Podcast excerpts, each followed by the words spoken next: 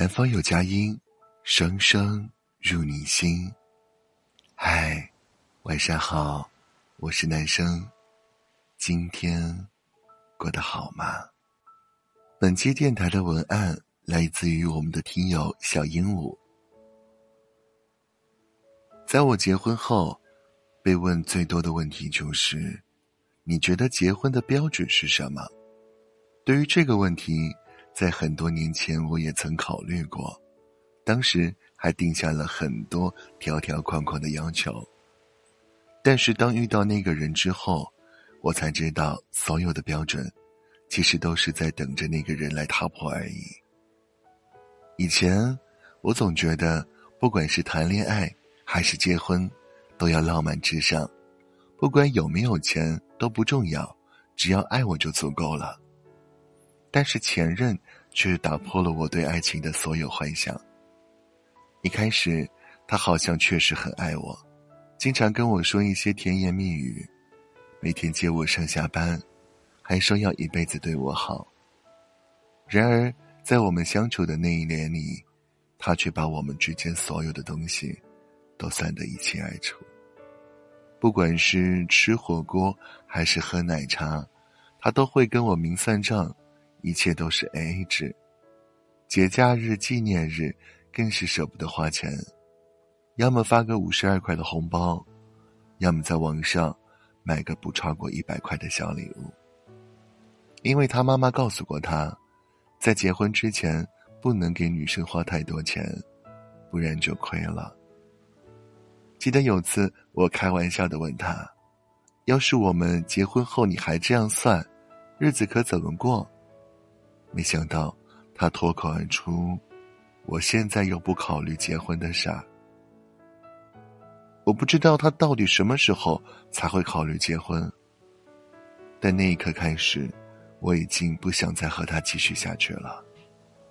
可能以前我对于爱情有着很多不切实际的幻想，但是经过那一段恋爱之后，我发现，成年人的感情最简单的标准。就是舍得为你花钱，并且想娶你回家。记得很早之前看过一部日本小说，里面讲了女主人公从小生活在乡村里，因为对于能在东京城生活这件事有很强的执念。在她的世界里，爱情和现实是分不开的。她对于自己交往的每一任男友，也都会设立一些门槛和标准。比如，要有车，要有东京城的房产，还有一份稳定的收入。而每个遇到她的男人，似乎都有着符合她标准的条件。只是这些男人无一例外的对女主也有着独属于他们的标准，比如不能结婚，不能管太多，不能脾气不好。虽然每一位男友都对她很好，也给了他想要的物质生活。但依旧无法让他们把他纳入自己的人生计划中。现实生活中又何尝不是这样呢？有多少人嘴上说爱你、想你、永远宠你，但却从来没提过娶你？他们只想享受当下，不想去考虑以后。小鹦鹉说：“其实，在我遇到我先生之前，也有过很多标准。”但最后全都不重要了。以前的我真的没想过自己会嫁给一个比我年纪小的人，也没想过会嫁给一个说话跟说相声似的大半小子，甚至没想过会嫁给一个工资比我还低的人。但这一切我现在都接受了，因为和他在一起，我感受到了前所未有的舒适感和安全感。他年纪比我小。但我说的每件事，他都会放在心上。家里的大小事务，他总是比我先熟。他工资挣的不算太多，但每到薪资日，他都会把所有的工资转给我。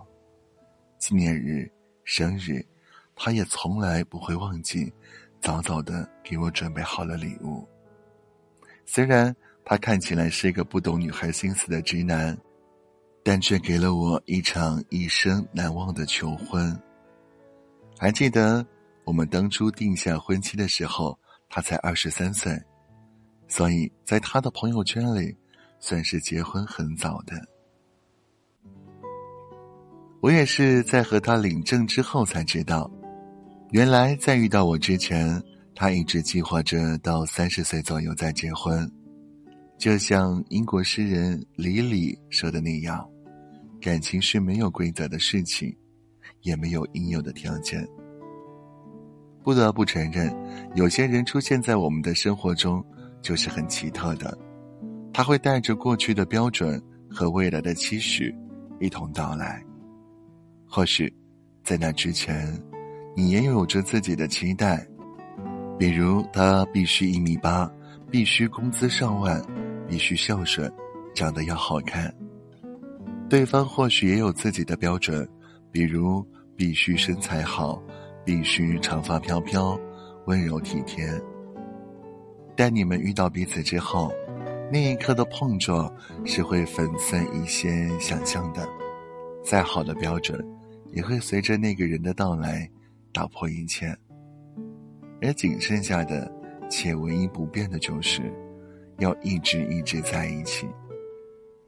希望正在收听男生电台的小伙伴们，你们总会遇到那么一个人，愿意把所有的美好都送给你，因为你值得。